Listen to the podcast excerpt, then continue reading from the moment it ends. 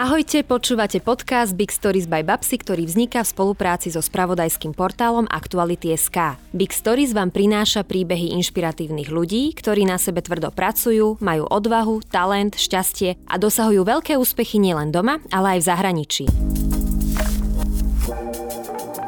Je absolventkou bakalárskeho štúdia odboru ženskej módy na Central Saint Martins v Londýne.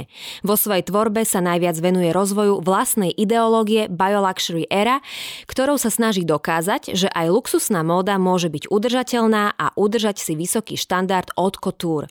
Pod značkou MADbyMAD tvorí biodegradovateľné a bezodpadové odevy, ktoré sa dajú kompostovať či dokonca aj jesť. Je laureátkou prestížneho ocenenia Best Fashion Talent, ktoré udeluje Slovak Fashion Council a módne podujatie Fashion LIVE!. Aktuálne žije a pôsobí v Paríži, kde pracuje pre prestížny módny dom Chanel. Módna dizajnerka Mata Durikovic. Ahoj, vitaj. Ahoj, ďakujem za pozvanie. Som veľmi rada, že sme ťa ešte stihli, lebo budeš veľká hviezda podľa mňa už o chvíľu, možno už budúci rok budeš úplne niekde inde. Urobíme teda hneď taký in medias res, lebo to, čomu sa vo svojej tvorbe venuješ, je absolútne progresívne a veľmi originálne. Ty totiž tvoríš bio a zero waste biodegradovateľné oblečenie z bioplastov, ktoré si vyrábaš od samotného materiálu až po ten finálny produkt. Tak mi povedz, že ako môže byť oblečenie kompostovateľné a dokonca aj jedlé? Tak je to veľmi jednoduché. Idem do kuchyne, pozriem sa, čo tam mám. Nájdem nejaké suroviny, uvarím si z toho kabát. Wow. To nosím. Dá sa do ladničky a potom po uh, dobe spotreby sa to dá zjesť, alebo sa s tým... Po dobe pohn- spotreby sa to dá zjesť. nie, je to, nie je to riskantné, hej? Nie. nie, samozrejme, žartujem. akože... Uh, Tak závisí to v podstate od toho, um, že aké ingrediencie sa používajú. Tie, ktoré ingrediencie používam ja na výrobu toho materiálu, sú v podstate udržateľné, netoxické, a čiže keď to je človek skonzumuje, tak uh, sa mu nič nestane. A takisto teda vlastne uh, je to um, prospešné uh, nášmu životnému prostrediu, samozrejme. A, a funguje to na... Pod, v podobe kože, čiže aj tak kedysi um, za čas, počas vojny ľudia jedli kožené topánky, alebo keď boli veľmi hladní, takže v podstate uh, na podobnom princípe funguje toto oblečenie s tým, že ja tam viem pridať jahodovú príchuť alebo citrónovú, podľa toho, uh, ako sa cítim a aké farby to oblečenie je. Takže asi tak. To znie veľmi fascinujúco. Mne tak napadlo, keď hovoríš, že uh, ľudia môžu bežne tú tvoju vec zjesť, že nič sa im nestane, že len im narastie taký neonový roh potom na čele. Áno. Či to nie. S kvetinou, poprosím. S kvetinou, áno. Áno, narastie. Um, ty si hovorila, že tvojou veľkou inšpiráciou je babička. Často to spomínaš v rôznych rozhovoroch, čiže asi často aj v tvojej tvorbe čerpáš zo silných zážitkov z tvojho detstva. Tak čo tá tvoja babička robila také zaujímavé, že tak veľmi predurčila tú tvoju cestu a kariéru, ktorou si sa teraz vydala? Áno, inšpirujem sa hlavne aj mojou bábkou v mojej tvorbe, ale musím ešte dodať, že nie je to len ňou, je to všetko, čo sa deje okolo mňa, zážitky, ktoré sa dejú mne a nejaké problémy, ktoré sa snažím vyriešiť v momentálnej, momentálnom modnom priemysle, ktoré spojím v, v podstate sebereflexiou um, na problémy a zážitky, ktorými si prechádzam ja. A to mm. tak spojím. No a z jednou z takýchto udalostí, kedy som robila istú sebareflexiu, bolo, keď som sa vrátila k tejto mojej babke a, a, a jej úkonom, ktoré robila ona v mojom detstve. A jedným z týchto úkonov bolo ukladanie použitej vody škrobovej do varení zemiakov alebo halušiek. A ona s tým potom polievala kvety, čo ich malo v podstate vyživovať. A tento materiál je základným materiálom pre bioplastický materiál, ktorý som ja sa rozhodla viacej vyvinúť do podoby, do, do ktorej som ho dostala. A tento materiál, ktorý som v podstate kvázi vyvinula, nazývam bioplastická kryštálová koža. Mhm. Bioplastická kryštálová koža, ktorá sa dá zjesť, ktorá áno. by nemala zmoknúť v ideálnych v podstate, podmienkach. Áno, v ideálnych podmienkach, ak je navoskované. mm-hmm. a tak je viacej obvode odolná. Čiže ono sa to, a aj ten, tá, to ošetrovanie toho materiálu by malo byť ako kožená vec v podstate. Mm-hmm. Je to oblečenie, ktoré je možné nosiť nielen na bežné nosenie, ale že proste má aj nejakú trvácnosť, že dokáže vydržať aj nielen tie podmienky vlhkosti, ale že skrátka by nám vedel vysieť takýto kabát v šatníku a mohli by sme si ho obliecť aj viackrát po sebe, alebo je to skôr niečo, čo ešte je len v experimentálnej podobe a budeš ďalej pracovať na tej receptúre, aby bolo to oblečenie trvácnejšie.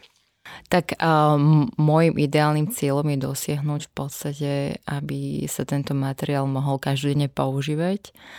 A v tom, akom je to stave, tak áno, už aj teraz môžem povedať, že ak sa to ošetruje ako od kultúr, uh, kúsok, uh, tým, že sa to nedá do pračky, uh, nedám to do nejakej sušičky. By sa nezmestil ani taký kabát asi, nie?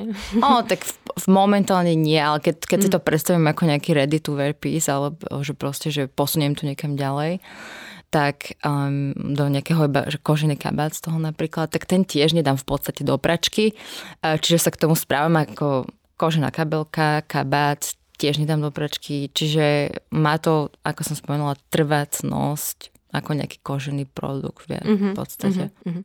Ty si študovala na jednej z najlepších vysokých škôl, ktoré sa dajú vôbec vyštudovať v odbore módneho dizajnu na Central Saint Martins v Londýne.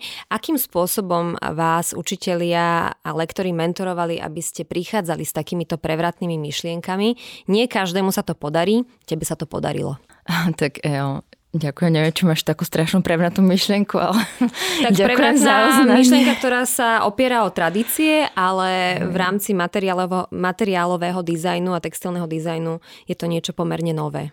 Aký je tam v podstate prístup o uč- učiteľ, na čom je to založené, je, že oni majú strašne podporujú originalitu toho študenta a preto je vlastne aj taká strašná rozdielnosť a diferentnosť medzi tými študentmi, pretože každého podporujú tým smerom. Oni ako keby intuitívne vycítia, že ktorým smerom tým, ten študent v podstate chce ísť, či je to niečo viacej artsy, alebo či je to viacej niečo industry vibe a, a potom ho vlastne pošujú tým smerom a dávajú mu také počas osobných konzultácií aj také odporúčanie, že akým v podstate smerom a, a čím by sa mal inšpirovať. Uh-huh. A, čiže je to vlastne taký personálny prístup a to si myslím, že je také najväčšie pozitívum tej školy. A samozrejme potom sú tam aj spolupráce za veľkými značkami svetovými, takže to je ďalšie proste strašne benefit. Dobre, uh-huh. Hej, strašne veľký benefit uh, pre toho študenta. No a potom už len tá samotná to samotné spoluštúdium s tými ostatnými ľuďmi a vidieť tú, tú variabilitu v, v prístupe, ich prístupe k dizajno, dizajnovej tvorbe a z tej uh, ich kultúry alebo z tých ich, z tých, ich detstva, alebo čím sa oni inšpirujú. Že to je vlastne tiež strašne um, to, čo tvorí tú individualitu. Mm-hmm. Um. Áno, o Londýne sa predsa len hovorí, že je to melting pot, čiže taký nejaký hrniec, kde sú všetky kultúry a všetky možné náboženstvá a ľudia fakt z celého sveta. Je ťažké sa presadiť v takomto konkurenčnom prostredí, čo najviac ťahalo dopredu teba? Vždycky je to v podstate, ako sa hovorí, desať percent talent a deväťdesiat percent práca, hej. Čiže je to že fakt, že hard work, že ten človek si to musí odmakať, čiže určite je to ťažké samozrejme a hlavne preto, že to je teda jedna z najprestížnejších škôl. A čo mňa ťahalo, bola v podstate, um, to je ako keby taký trans, že proste človek má nejakú víziu, čo chce dokázať, teda v mojom prípade. A len som si proste išla za tým. Je to viac menej taká kolaborácia medzi intuíciou, transom a nejakým driveom niečo dosiahnuť. Musíš byť v tranze, keď tvoríš? V začiatku niekedy áno. Akože ja to volám trans, ale mala som také obdobia, že kedy, že, te, že som nič nevidela, iba proste, že taká posadnutosť v podstate. Uh, áno, na začiatku.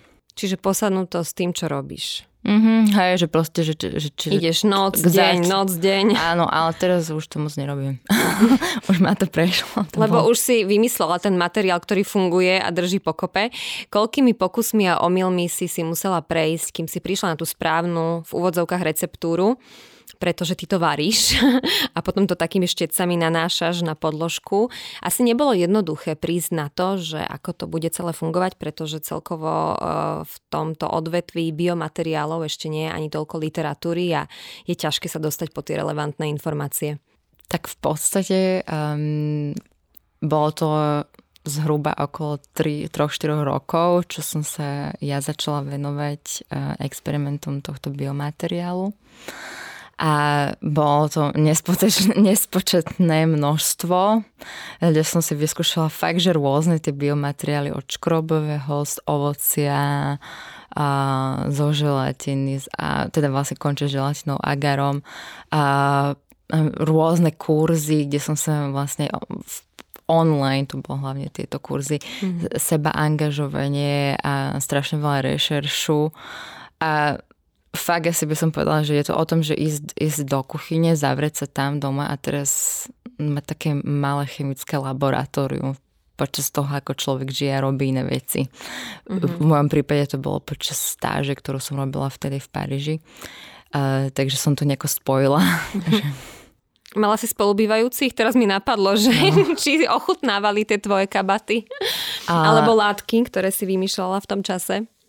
Ano, keď som začala s týmto materiálom, to bolo v druhom ročníku na výške, vtedy som nemala spolubývajúcich, potom v Paríži som tiež nemala spolubývajúcich a na posled, v poslednom ročníku na výške som mala spolubývajúcu, moju najlepšiu kamošku. A áno, niekedy to bolo um, vyzývajúce spolunažívanie. Lebo ten materiál, keď sa varí, tak má taký špecifický zápach. Áno, presne. Takže nie je to veľmi príjemné pre niektorých ľudí. Asi aj zaberá dosť veľa miesta. Látka um, takáto, keď schne. Vieš čo, ani to moc nie, lebo ja to robím na stole, mm-hmm. takže akože taký stará ikeacká doska, tam to vylejem a ono to vlastne po dvadsiatich minútach sa to môže postaviť um, akože vod, uh, zvislo. Mhm. Uh, a čiže sa to tak stene. To je mm-hmm. taký obraz, akože v podstate potom niekde sa tam levituje. Takže... Vidíš, to je možno ďalší rozmer, ktorým by si mohla ísť. Že dať to do galérie ako obraz. To už mám. Tak už máš, už máš vystavené. V Londýne mám tiež. Super, super. Čiže si vymyslela niečo, čo môže fungovať uh, v niektorých, teda v niekoľkých možných verziách. Nielen no, no. ako oblečenie. Ja si dovolím povedať, že ty si definovala úplne nový trend v tom, ako vnímame udržateľnú luxusnú od couture módu. Čo pre teba tento pojem BioLuxury znamená? No, e, tento termín som si kvázi tak ja ako vymyslela, keď som začínala svoju značku a keď som sa začínala zamýšľať nad tým, že kde je ten problém vďaka tej sebareflexii v momentálnom stave e, modnom priemysle. No a e, vzniklo to spojenie dvoch slov, čiže bio, čiže ne, čo sa vlastne e, z, napája na ten materiál, ktorý ja používam, čiže ten bioplast, a, ktorý je udržateľný, netoxický a teda luxury, čo vlastne je um, luxus. A tým chcem vlastne dokázať, že aj tá luxusná móda, ktorú ja sa snažím vytvoriť, vie byť z udržateľného materiálu a, a mať teda zachované ten, ten haute couture level stále a tiež vyrobená proste v kuchyni doma. Mhm. To si dobre povedala, že asi treba nejakou sebareflexiou ísť na to, aby sme pochopili, že čo sú tie výzvy a problémy súčasného sveta. Ono sa často hovorí o modnom priemysle, že jeden z najšpinavších priemyslov na svete, alebo teda dlhodobo sa aspoň drží na tých prvých priečkách. Tie hlavné výzvy sú asi fast fashion, pestovanie samotných komodít, farbenie látok, nehumánna a ťažká práca, výroba oblečenia, distribúcia a samozrejme aj textil odpad a nejaký ten posmrtný život veci, ktoré už nenosíme alebo ktoré sa nikdy nepredajú. Myslíš si, že takéto biomateriály a bioplasty sú odpoveďou na to, ako vynaložiť s textilným odpadom? V mojom ideálnej predstave áno. ale um, uh, tam by sme mohli zveciť do hĺbky už čo sa týka edukovania ľudí v podstate zmyslu. Keby sme mali menší dopyt na veci, tak by bola menšia produkcia a tam už zachádzame vlastne do um, konzumerizmu a do týchto otázok, že prečo potrebujeme tak strašne veľa konzumovať.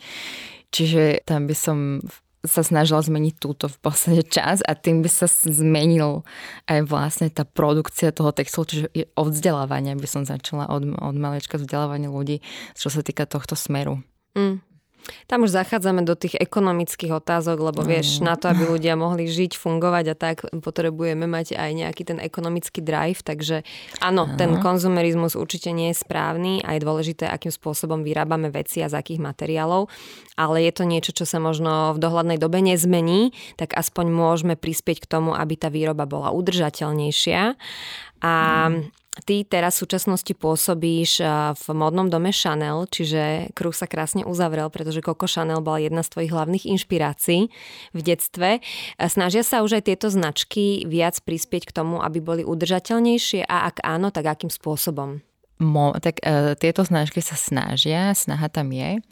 A napríklad e, používaním nejakých recyklovaných nítí, to viem, že sme mali nejakého dodávateľa, ktorý, po, ktorý ponúkajú tieto níte z, to bolo tuším z plastov, ktoré boli vytiahnuté z mora napríklad, ale ja teda si myslím, že tá snaha by mohla byť väčšia o dosť, a už len čo sa týka fungovania sa v štúdiu.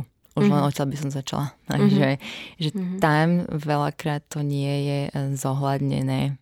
Že tam sú ešte dosť veľké fugy. No. A preto vlastne aj toto moje pôsobenie, jak som začala um, svoju stáž, tak vtedy som, vtedy nastala tá sebareflexia, že prečo študujem tú módu, že ako decko. Mm-hmm. Samozrejme to bolo niečo povrchné, že aha, páči sa mi, ako pekne vyzerá. A že... Vtedy začal vidieť človek t- tie problémy, ktoré sa nachádzajú v tom momentálnom luxury industry, v tom luxusnom mm-hmm. priemysle. No. Mm-hmm. Myslíš si, že takéto biomateriály budú môcť v budúcnosti úplne nahradiť tie konvenčné, ktoré sú teda veľmi problematické a zaťažujúce životné prostredie? Hovorím o bavlne alebo denime, tradičnej koži. Tak zase, z môjho ideálneho pohľadu, ja v to dúfam, že sa to stane, ale z realistického pohľadu si nemyslím, že sa dostane, pretože je to neefektívne pre firmy produkovať takéto biomateriály, pretože čo sa týka cenového hľadiska, mm-hmm. je to extrémne drahé na výrobu, a nedá sa to veľmi akože masívne produk- produkovať t- takéto materiály. Čiže oni tam v podstate by strácali na tom svojom profite, čiže z tohto hľadiska... si nemyslím, že to je realistické v momentálnej súčasnosti. Jasné. Budeme pozitívni. No. Snáď sa to zmení v dohľadnej dobe. Keď sa povie, že móda je udržateľná, tak väčšinou si ľudia predstavia niečo fádne, niečo minimalistické, nadčasové, v nejakých neutrálnych, monochromatických farbách. Veľakrát sa udržateľnosť spája aj s lanom, s nejakou organickou bavlnou, hodvábom, s tými prírodnými materiálmi. Čiže, aby som to skrátila, udržateľná móda je často vnímaná ako veľmi fádna. Ale ty máš kúsky, ktoré sú absolútne elektrizujúce, veľmi farebné, neonové, objemné. Veľakrát mi pripomínajú až také nejaké siluety, možno z inej planety. Čiže ty popieraš tú predstavu, že udržateľná móda by mohla byť fádna, takže ako to v skutočnosti je? Môže byť udržateľná móda aj zaujímavá, trendy, farebná? No, ja sa snažím teda dokázať, že môže a bol to v podstate aj taký môj challenge, mm-hmm. um, keď som začínala uh, presne s, to, s, s touto udržateľnosťou, lebo ja som, tiež ma to strašne iritovalo, že presne ako si spomínala, že všetko je že béžová, um, lán a vš- taká škandinávsky vibe, v podstate, mm. že taký, že nordic vibe. A ja som to brala strašnú výzvu, že chcem dokázať, že proste môže to, môže to byť niečo, čo vyzerá, akože to vôbec nie je udržateľné, ale v podstate to je udržateľné, že tak sa s tým hrať, tým kontrastom. A Takže dúfam, že sa mi to zatiaľ darí nejakým spôsobom. No. Teraz môžeš uplatňovať všetko to, čo si sa naučila a čo sa tebe páči v modnom dome Chanel. Bolo ťažké sa tam dostať? Tak na to, aby sa tam človek dostal, musí prejsť... Uh, akože, sitom. Áno, sitom. A, takže určite je to ťažké, keďže máme v, v týme šesť ľudí aj so mnou, plus dvoch stážistov, ktorí sa menia každý pol rok. A takže normálne sa tam prechádza výberom cez interview, mm-hmm. predtým portfólio, no a potom už ten človek sa tam musí udržať. Tiež ja som tam začala ako stážistka a aj oni, ak sa pozerajú akože na tvorbu toho človeka popri, um, popri práci, že čo robí, akú má tvorbu, ale teda akože je to tam ocenené aj tá moja tvorba, takže zatiaľ sa tam nejako držím, no. A ty si v oddelení látok, alebo čo presne máš na starosti? Áno, akože látok, volá, volá, volá sa to, že textile development, akože vý, vývoj látok. Design, oh, mm-hmm. že design, design látok v podstate, aj research, lebo my začneme aj research pre každú kolekciu. A robíme moodboardy a potom na základe tých moodboardov vlastne robíme také malé skúšky tých látok, ktoré sa potom vyvíjajú s dodávateľmi. Uh-huh. Takže... Uh-huh. Zaujímavé, niekoľko krokové a určite Áno. veľmi náročné, kým niečo prejde do tej finálnej podoby. Ja by som sa ešte rada vrátila k tvojej úžasnej kolekcii Pinkmetrics, ktorú si tiež predstavila na modnom podujatí Fashion LIVE! A za ktorú si dostala aj ocenenie od Slovak Fashion Council a od Fashion LIVE! Best Fashion Talent. Ona je naozaj veľmi extravagantná, použila si tam niekoľko zaujímavých remeselných techník, všetko si to spojila v jeden úžasný celok, ale čo sa mne na tom uh, veľmi páči, je aj celá tá myšlienka a ten kontext nejakého intergalaktického cestovania. Tak nám prosím ťa vysvetli, uh, že o čo tam vlastne ide s tými kryštálmi a s tým, ako ich dobíjaš počas mesačného svitu. Tak táto inšpirácia sa tiež um, zase spätne vracia k mojej babke. Čiže to vzniklo um, počas obdobia, keď som bola tiež v Paríži. Um, nemala som veľmi ľahké životné obdobie a vtedy som si začala evokovať tieto šťastné spomienky s mojou babkou, kedy sme sa hrávali tieto intergalaktické hry. Ona mala taký... Babka bola dosť cool. Prepáč, že tak toho skáčem. Ale tak mi to znie, akože po tom, čo o nej hovoríš. Ona vedela vytvoriť taký magic. Aha. No a ona mala taký šamlík a ja som si tam vždy sadla a ona ma na tom húpala, že strašne dlho, alebo sa mi to páčilo ako decko. A to bola tá raketa v podstate a vždycky sme skončili v, inej, v inom kúte jej bytu alebo v inej izbe. No a vlastne každý tento kút pre mňa reprezentoval ako keby tú inú galaxiu, ktorú som, ktorú som si ja predstavovala ako dieťa. A Na, napríklad jednou z týchto galaxií je kryštálová galaxia, a, ktorá reprezentovala kryštálové brošne a kryštále mojej babky a, v jej obyvačke, a, ktoré a, sme, sme sa tak hrávali, že sme ich dávali k splnu mesiaca, keď bol, aby sa nabili, aby mali nejakú a, uzdravovaciu silu. Spi- áno, presne. Mm. A potom tam bola kryštálová kvetinová galaxia. A to reprezentovalo kvetiny mojej babky, ktorých mala okolo stopäťdesiat. Ona mala dvojizbový byt v Ružinove. Wow. A že ich tam bolo dosť, takže potrebovala veľa toho bioplastu na ne. Urban jungle. Áno, aj palmu mala. Mm-hmm. A potom ďalšia je kryštálová jahodová galaxia, no a toto reprezentuje kuchyňu mojej bábky, kde sme spolu piekli jahodovú tortu, jahodové koláče, ktoré boli moje obľúbené. Mm-hmm. No a vlastne aj outfity v tejto mojej kolekcii reprezentujú um, určité charaktery z týchto galaxií, ktoré som, sa, ktoré som si ja predstavovala ako dieťa a ktorými som sa chcela stať. Že vždycky, keď som robila tú aktivitu s tou babkou, napríklad pri tých brošniach, tak som bola, že Crystal Armor, akože um, bojovnička. Kryštál, áno, kryštálová bojovnička, že sme mali také hry okolo toho v podstate, že ktoré sa viazali na tú galaxiu. Takže... Každý si praje má takú babku. Ja som mala tiež dobrú babku, ale nikdy sme necestovali po galaxiách. Robili sme iné, zase sme zbierali žižaly a tak. Ano. Chodili sme sa prejsť na Vochternu s takou super károu. Ináč tiež mala túto káru, to je možno také babkovské, že tie deti vozia vždy v nejakej káričke, mm-hmm. alebo tak. Ja som bola obložená kožušinami a na cintorín sme chodili v tej super káre, takže ono to malo tiež svoje čaro.